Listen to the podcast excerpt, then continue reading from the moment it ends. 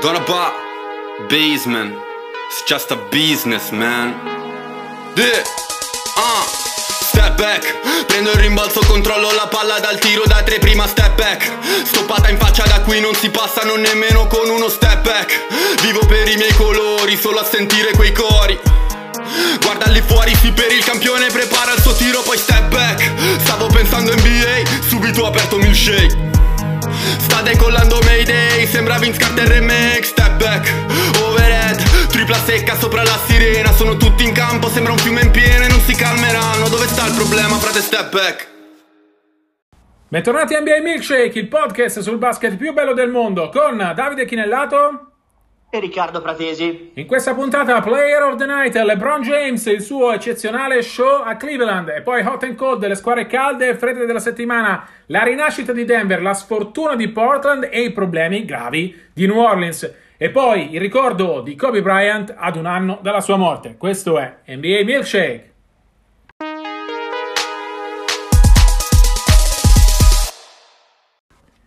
Player of the Night, il giocatore della notte, ovviamente LeBron James, 46 punti, uno show clamoroso a Cleveland, un po' l'aria di casa, un po' il documentario di Frank Sinatra, come ha raccontato scherzosamente lui uh, nel dopo partita. Fatto sta che King James ha giocato una partita da re, appunto, aveva anche scritto Wash King uh, sulle scarpette rosa, ne è uscito con una prestazione meravigliosa, la sua seconda migliore da Laker la prima, curiosamente, a Miami, la prima volta che è andato a Miami da um, avversario degli Heat con addosso la maglia dei Lakers. Sembrano un po' strano, in realtà vi fa capire quanto LeBron James ci tenga a giocare bene contro le sue ex squadre. Riccardo magari non starà giocando in modo uh, meraviglioso come aveva fatto nella passata stagione o nei playoff, però in quello che doveva essere un inizio di stagione lento, LeBron sta dimostrando che anche a 36 anni uh, riesce a fare la differenza e riesce ad essere un fenomeno il migliore di tutti.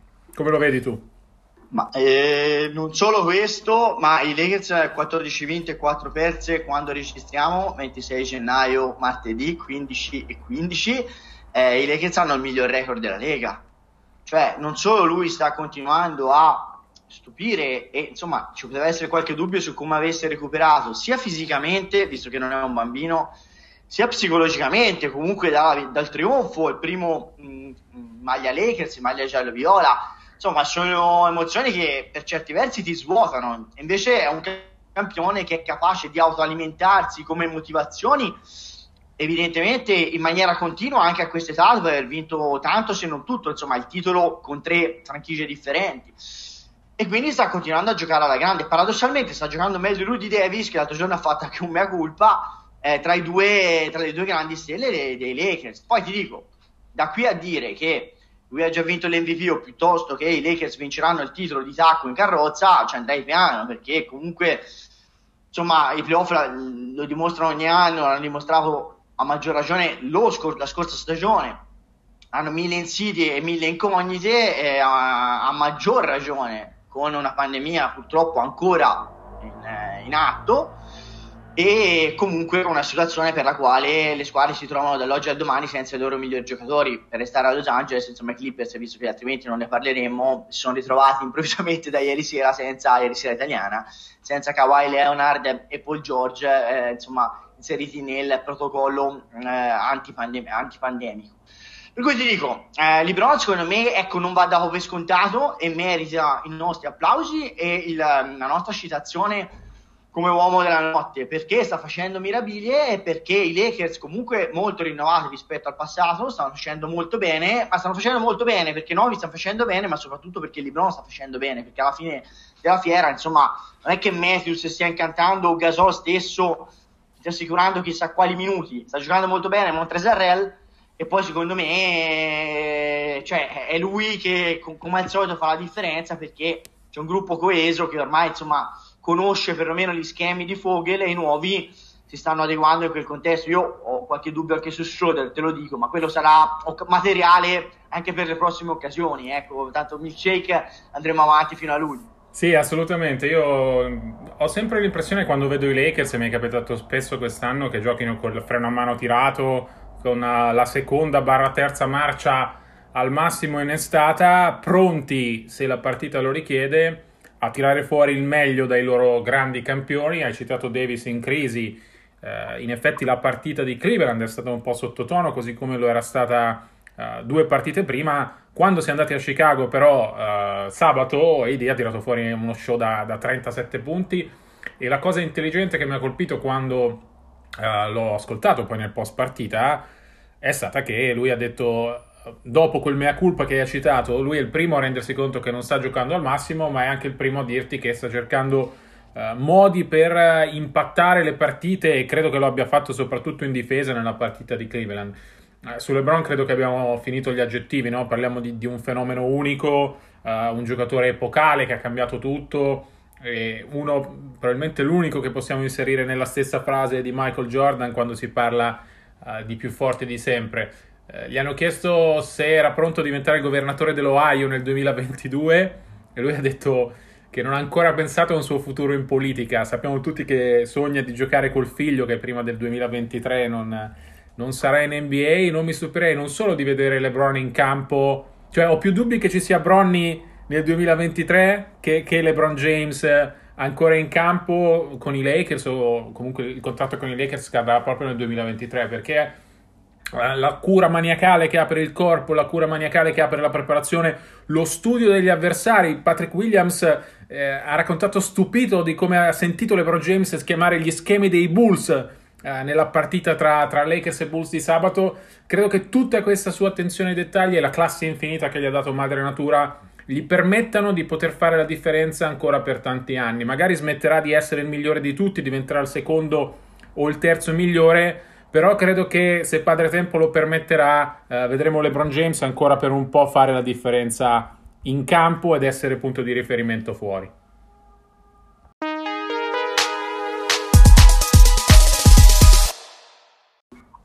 Hot and cold, le squadre calde e fredde della settimana. Andiamo nella Western Conference. Riccardo, ci sarebbero uh, due squadre più hot di quella che andremo a menzionare tra poco.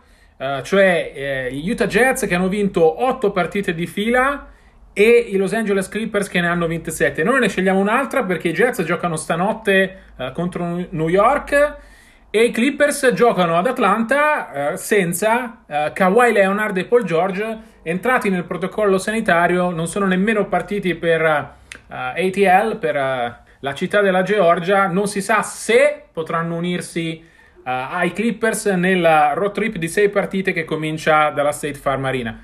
Ne scegliamo un'altra allora, scegliamo una terza squadra particolarmente hot in questo momento, i Denver Nuggets.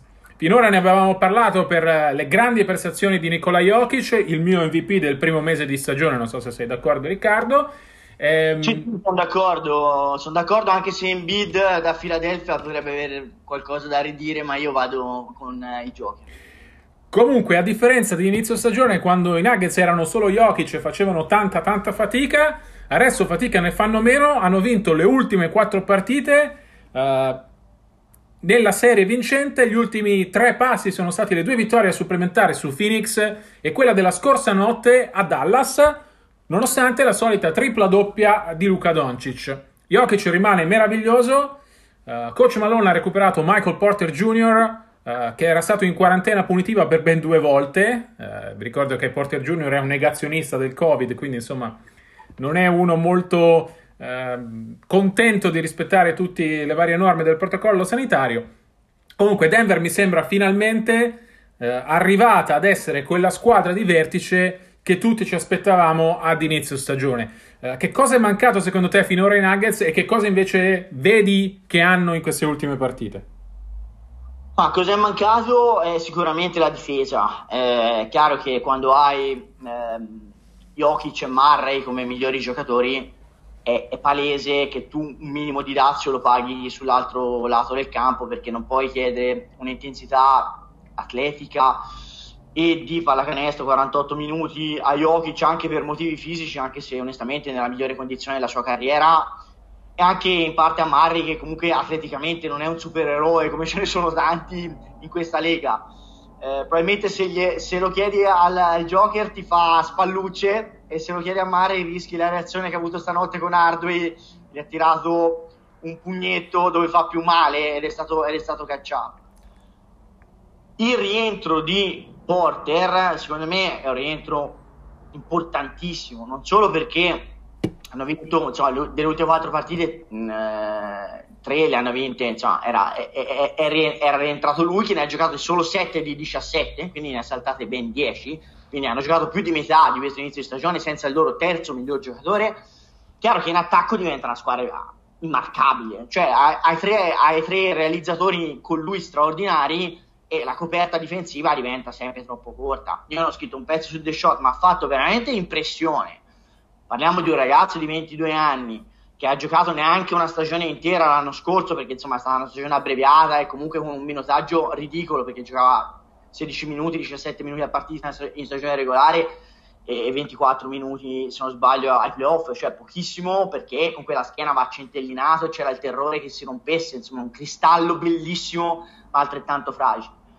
E stanotte tripla decisiva dall'angolo nel finale, partita punto a punto contro Dallas, i telecronisti dei Mavericks che lo vedono che riceve palla e urlano o oh no, e infatti o oh no è diventato splash e game over e vittoria dei, dei Denver Nuggets.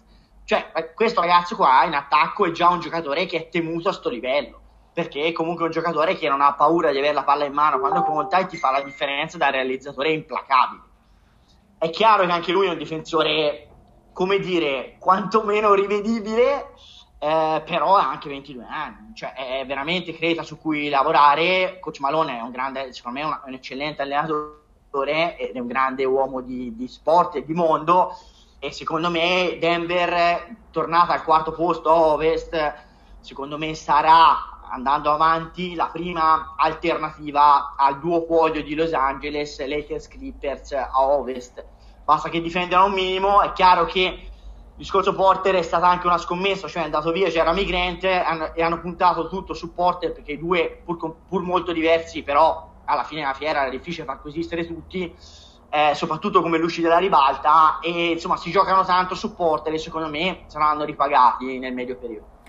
Sì, sono d'accordo anch'io, sono diventato un estimatore di Porter Junior dopo averlo visto nella bolla, onestamente mi ha, ha stupito la, la, personalità e il talento di questo ragazzo, la cui carriera NBA ovviamente è cominciata in salita, no? è stato praticamente fermo uh, un anno per, per, risolvere i problemi alla schiena che tra l'altro ne hanno fatto precipitare le quotazioni al draft e Denver l'ha preso sapendo di fare una scommessa con un giocatore potenzialmente, uh, potenzialmente da superstar ma appunto con Uh, dei problemi fisici uh, che potevano compromettere la carriera. Credo che il suo recupero assieme alla crescita di squadra uh, sia quello che serve a Denver per essere all'altezza delle previsioni, perché li hai citati come eh, prima alternativa alle due di Los Angeles e in effetti quella era l'aspettativa attorno ai Nuggets di inizio stagione eh, che loro non erano riusciti a, a, mantenere partendo molto piano. Credo che però siamo arrivati ad un momento di svolta e credo che i Nuggets trovando un po' di continuità possano insediarsi eh, definitivamente su quel ruolo che eh, appunto eh, contendono per ora ai Jets. Vedremo stanotte se eh, proseguiranno in casa eh, la serie positiva con New York. Andiamo all'altra faccia della medaglia di questo nostro hot and cold, vale a dire uh, la squadra fredda, la squadra sfortunata, quasi quasi paperinesca, senza voler citare Luma, per una volta facendo riferimento al, al personaggio di Walt Disney, vale a dire sfortunati fino all'inverosimile. I Portland Trail Blazers hanno perso stanotte contro Oklahoma City, la notte in cui Damian Lillard è rimasto da solo.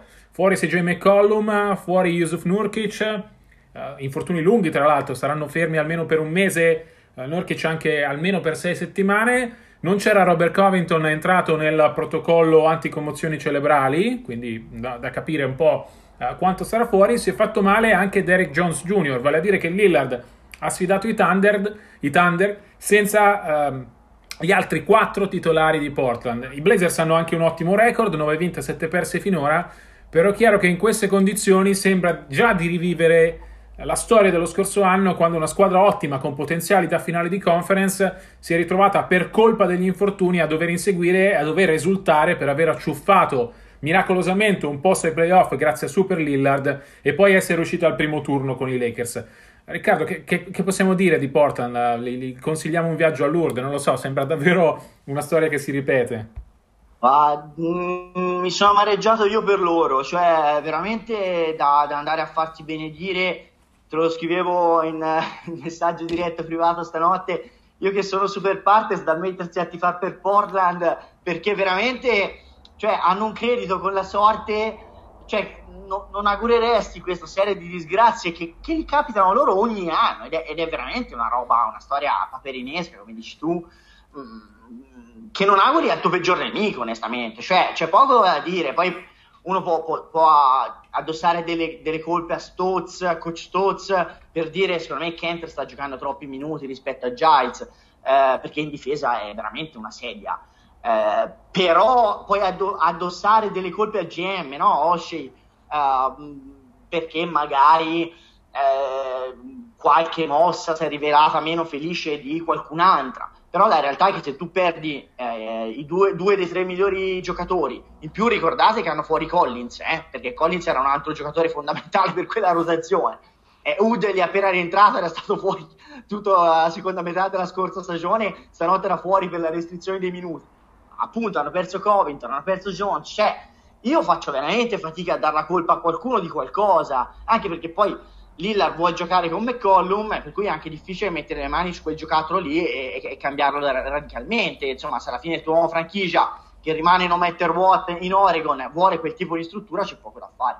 L'altra, secondo me, squadra che sta deludendo tantissimo è, sono i New Orleans Pelicans. Insomma, i Pelicans, secondo me, sono, sono, una squadra abbastanza già al bivio perché comunque hanno, hanno, un record disastroso Davide e onestamente il mercato ecco Qui il mercato, e parliamo di Griffin che è uno che in passato ha fatto anche bene sul mercato, si sta rivelando un flop clamoroso, insomma Blezzo paradossalmente sta anche peggiorando le prestazioni di Ball perché pur essendo giocatori diversi si pestano un po' i piedi perché se la palla ce l'ha uno non ce la può avere in mano l'altro Adams non si sta rivelando il fit giusto di fianco a Zion Williamson eh, e soprattutto Van Gandhi sta facendo una fatica dannata a gestire un roster che probabilmente sarebbe stato più adatto a un coach di nuova generazione, se vogliamo chiamarlo così. Io sono molto preoccupato in chiave Pelicans, secondo me non giocare playoff per il secondo anno di fila avendo due talenti straordinari come Ingram e Zion sarebbe un clamoroso fallimento senza tanto doverci girare attorno. Non so come la pensi tu e se, se soprattutto ti chiedo, secondo te ci sono dei margini per, come dire, aggiustare la rotta e correggerla oppure, insomma, l'Ovest è una giungla, parlavamo degli stessi Blazer, sono quasi a rischio playoff perché ricordiamo ancora, saranno fuori ancora un mesetto McCollum e Nurkic, eh, insomma a maggior ragione con questo avvio così, con Redick che non segna neanche eh, completamente aperto e con Van Gandhi sembra, è un'altra storia incredibile, fino a tempi in Orlando sembra non trovarsi minimamente bene, ecco, cioè, diventa un po' anche difficile, eh, come dire, on the fly risistemare la, la situazione, o no? O secondo te no? Sì, temo che stiano emergendo problemi strutturali con i Pelicans eh, e credo, temo che Van Gandhi sia il problema principale, nel senso gioca un basket vecchio. Uh, non sono d'accordo su, su, Adams e Zion, sono invece più preoccupato dell'impostazione che Van Gandhi sta dando alla squadra, che ricorda molto quella dei suoi Pistons. Uh, un altro fallimento, Van Gandhi è uscito uh, dall'NBA dopo aver fallito da presidente coach eh, dei Pistons, qui invece è solo coach, però lo schema è lo stesso, due point guard, due lunghi, eh, manca tutto il contorno, mancano i tiratori, uh, Zion uh, ha bisogno di un Adams che gli faccia un po' no, da, da, gorilla uh, sotto canestro, ma allo stesso tempo ha bisogno dello spazio che occupa Adams per attaccare bene il ferro. Ingram sta giocando molto bene, però attorno manca davvero qualcosa e temo che l'impostazione che Van Gandhi sta dando alla squadra eh, non sia efficace, non sia adatta al basket del 2021, ormai 2021, eh, dove servono tiratori, dove serve allargare il campo, dove serve avere un roster duttile eh, che possa cambiare pelle più volte anche nel corso della stessa partita. I numeri dei Pelicans sono davvero preoccupanti, il record parla di 5 vinte e 10 perse, 3 sconfitte consecutive, 8 nelle ultime 9 partite, hanno davanti adesso una serie di uh, eh, 5 gare di fila in casa e 7 nelle ultime 8. Io credo che questo sia arrivato, eh, sia il momento della svolta. La difesa fa acqua da tutte le parti, uh, aveva cominciato molto bene tenendo gli avversari uh, sotto i 100 punti tre volte nelle prime 5 partite. Da allora concede sempre almeno 110 punti a gara. La difesa era il grande problema della scorsa stagione, uno dei motivi per cui è stato scelto Van Gandhi come coach no? per dare un'identità difensiva a questa squadra. Direi che uno che non ci sta riuscendo Uh, due che ha aumentato i problemi uh, di squadra portandone di nuovi. Poi c'è, permettimi questa piccola parentesi italiana, ha fatto fuori dalle rotazioni Melli, non che ah. stesse giocando magnificamente, però insomma uh, Nico nella scorsa stagione... Ma neanche, neanche, neanche Ace, Davide, sta anche... giocando magnificamente. Esatto, però Melli, ca- Melli, il campo non lo vede. Melli invece secondo me è quel tipo di giocatore che consentirebbe di allargare il campo. È il migliore dei lunghi uh, con Zion, lo ha dimostrato molto bene nella passata stagione e in più porta quell'esperienza, quella uh, intelligenza in campo che serve in questo momento ai Pelicans. Eppure Van Gandhi non lo vede, è lo stesso coach che aveva uh, messo da Tome ai margini a Detroit. Temo che abbia proprio un problema con quel tipo di giocatore, non voglio parlare di no, europei contro americani, parlo proprio di quel tipo di giocatore che è Nico e che più o meno era, era anche da Tome, per cui eh, credo che sia una situazione davvero complicata per i Pelicans. Come dici tu, non fare i playoff di nuovo sarebbe un fallimento clamoroso per una squadra con un talento enorme, forse addirittura col miglior nucleo giovane dell'intera NBA, ma che non riesce a trovare la sua identità. L'anno scorso uh, potevamo dare la colpa a Gentry, no? troppo uh, confusionario nella gestione della rotazione. Anche quest'anno mi sembra che la colpa sia del coach, per, per altri motivi però.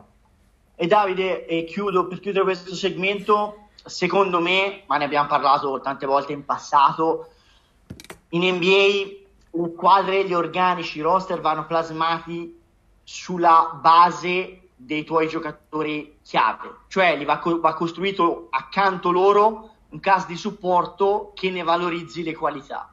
La mia impressione è che pur essendo loro i Pelicans consapevoli di avere due talenti giovani generazionali come Ingram e Zion, abbiano costruito una squadra che prescinde totalmente dalle loro caratteristiche, ma abbiano preso dei giocatori che possono essere anche buoni, ma non necessariamente sono il fit giusto per valorizzare al meglio quei due ragazzi. È un, errore, è un peccato, secondo me, mortale, un peccato capitale che rischiano, guardando avanti, di pagare molto caro.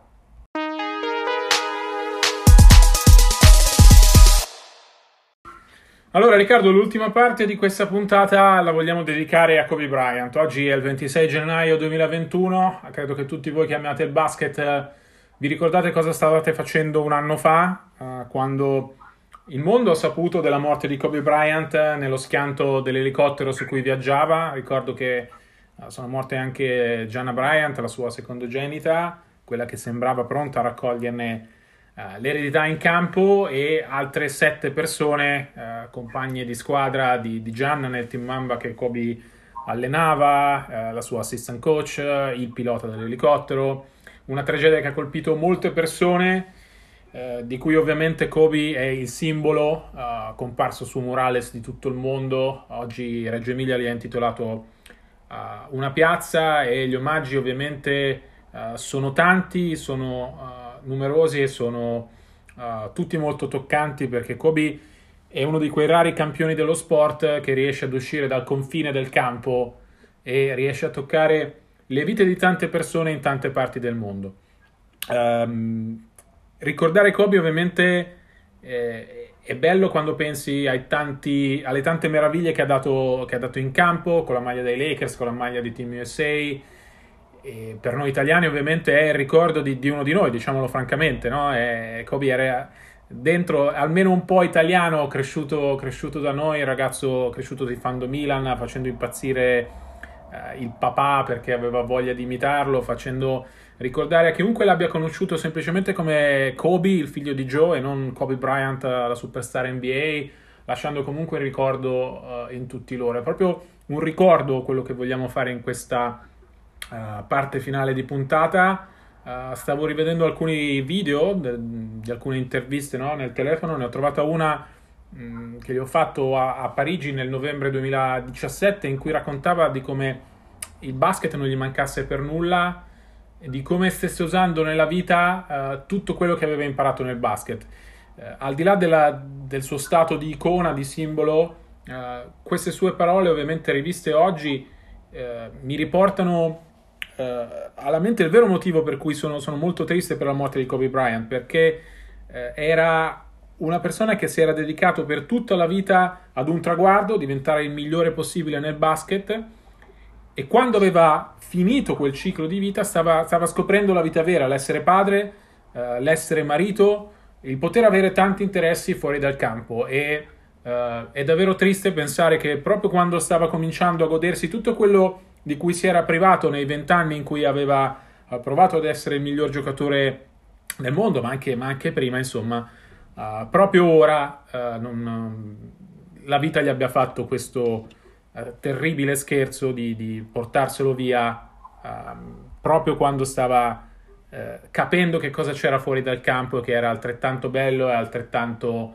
eh, altrettanto capace di ispirarti di tirare fuori il meglio di te come era, come era in campo. Um, quando, quando, pensi a Kobe, Riccardo, per te cosa, cosa rimane un anno dopo della sua, della sua eredità immensa, uh, non solo nel basket, ma in tutto il mondo? Ma rimane mm, Anzitutto da uomo di sport l'essenza del campione e dell'agonista. In un NBA sempre più buonista in cui si scambiano per campioni i giocatori che mettono su cifre personali di grande livello, ma di, poi di grande livello, diciamo grandi numeri che poi andrebbero sviscerati mille, da diversi angoli, se ne potrebbe parlare all'infinito, il sesso degli angeli. Kobe era The Ultimate Competitor, cioè era l'agonista straordinario per cui contava solo una cosa, vincere, eh, che secondo me è un concetto che purtroppo si sta perdendo, alla fine si gioca per vincere le partite e devo dire, insomma, tutti quelli che hanno eh, praticato lo sport a tutti i livelli, io a livello infimo per tanti anni, è la soddisfazione di vincere uno sport di squadra, di gruppo, è una cosa che ti lascia dei ricordi infiniti e, e una, um, un bond, come dicono in America, una, una, relazione con le persone con cui hai vinto qualcosa giocando assieme che va avanti per la vita. Sono bei ricordi che a distanza di 20 anni, purtroppo io ne ho 45, ricordo benissimo magari quando ho vinto quel campionato provinciale a 20 o 25. Eh, ovviamente sono realtà diverse, ma vincere eh, era eh, l'obiettivo di un atleta che era un professionista straordinario. Di questi tempi vediamo qualunque tipo di comportamento va bene tutto. Kobe, per, per tanti, per troppi, secondo me, Kobe era una, un atleta, un, un, professionista meraviglioso, con un'etica del lavoro uh, da emulare, secondo me, sulla quale tanti avrebbero da imparare di questi tempi, tanti presunti campioni, e lui campione lo era davvero, eppure era il primo addirittura ad andare a rimproverare a Shaq un'etica del lavoro un pochino naive. Sul piano umano, e poi chiudo e ti ripasso la palla perché mh, ti dico, secondo me ci sono anche troppi peana oggi su Kobe, era giusto ricordarlo, doveroso, aggiungo, però mi preme insomma scindere un pochino da chi cerca il like in più e chi cerca un ricordo, come dire, autentico di quello che è stato Kobe. E parlando della persona, per le volte ne abbiamo parlato in passato, Davide, gli abbiamo dedicato anche ovviamente inevitabilmente una puntata di, di milkshake. In passato mi preme sottolineare come fosse una persona unica, cioè nel senso non era conformata a un pensiero, a un pensiero unico, appunto, un pensiero tutto uguale, era una persona anche divisiva, e spesso si potevano essere d'accordo con Kobe, aveva delle opinioni anche forti, però era un uomo molto intelligente e che ci metteva sempre la faccia e diceva la sua cosa, quello che pensava. Secondo me nel 2021 è, è un tratto raro e, ed applausi, poi si può non essere d'accordo ovviamente su su delle, su delle cose, ma io credo che Kobe abbia lasciato, come dire, un'eredità anche a livello personale con la sua capacità di essere spesso diverso dagli altri e fuori dal coro rispetto agli altri, senza dover cercare sempre, come dire, il consenso delle masse. Io chiudo con una frase che vi sembrerà fatta, ma che secondo me rende assolutamente l'idea. Gli eroi vanno e vengono, uh, le leggende sono per sempre e Kobe è, è una leggenda e ce lo ricorderemo per sempre.